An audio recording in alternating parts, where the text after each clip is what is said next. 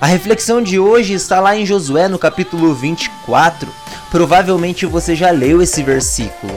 Josué diz ao povo: Porém, se vós parece mal servir ao Senhor, escolhei hoje a quem servais. Se aos deuses a, quem serviram vossos pais que estavam da além do Eufrates, e ou aos deuses dos amorreus, em cuja terra habitais. Mas eu Aqui está o cerne da mensagem. Mas eu e minha casa serviremos ao Senhor.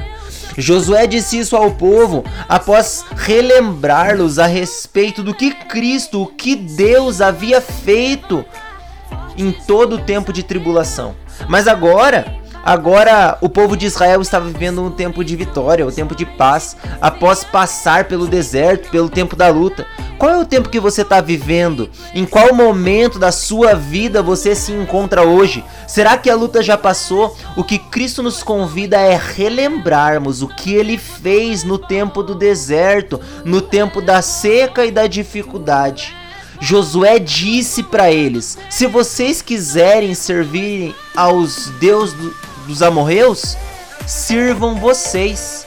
Mas eu quero lembrá-los o que Deus fez. O que Deus fez no dia da luta e da tribulação. Façam vocês o que quiserem, porém eu e minha casa serviremos ao Senhor. Sabe o que é o melhor de tudo? que o nosso exemplo carrega uma multidão. O nosso exemplo ele faz com que aquelas pessoas que estão ao nosso redor possam seguir a Cristo não só por intermédio das nossas palavras, mas por intermédio das nossas atitudes. Olha o que diz no versículo 16: Então respondeu o povo e disse: Longe de nós o abandonarmos o Senhor para servirmos a outros deuses.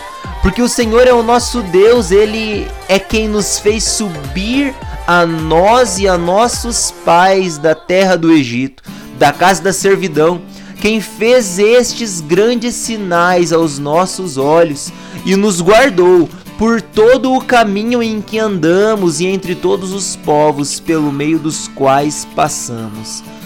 Sabe o que aconteceu aqui? A atitude de Josué, a atitude de continuar fiel a Deus, de levar a sua casa a exaltar, a obedecer os mandamentos do Senhor e exaltar a Deus em todo o tempo, carregou uma multidão. Nós sabemos que depois os outros reis que vieram, Josué aqui como líder, ele ele carregou uma multidão para o caminho dos céus. Mas outros reis vieram e por causa da sua atitude errônea, desviaram o povo de Deus. Isso nos ensina que as nossas atitudes carregam uma multidão.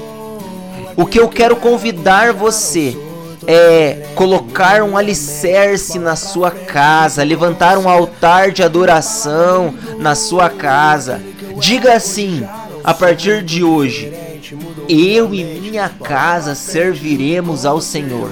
Talvez a tua casa não esteja servindo ao Senhor hoje, mas a atitude começa por você. A partir da hora que você toma uma atitude, é como se os céus selassem aquilo. E a partir de hoje, eles começam a ver a mudança na sua vida. E é a partir da tua atitude que eles tomam uma atitude. Então escolha servir a Deus, escolha que a tua casa sirva a Deus. E o que Deus está te relembrando é que a atitude começa pela tua vida. Talvez você já conheça a Jesus. Anuncie Cristo na sua casa por intermédio da tua decisão. Amém? Que você possa hoje ser abençoado com essa palavra e anunciar Cristo no seu lar.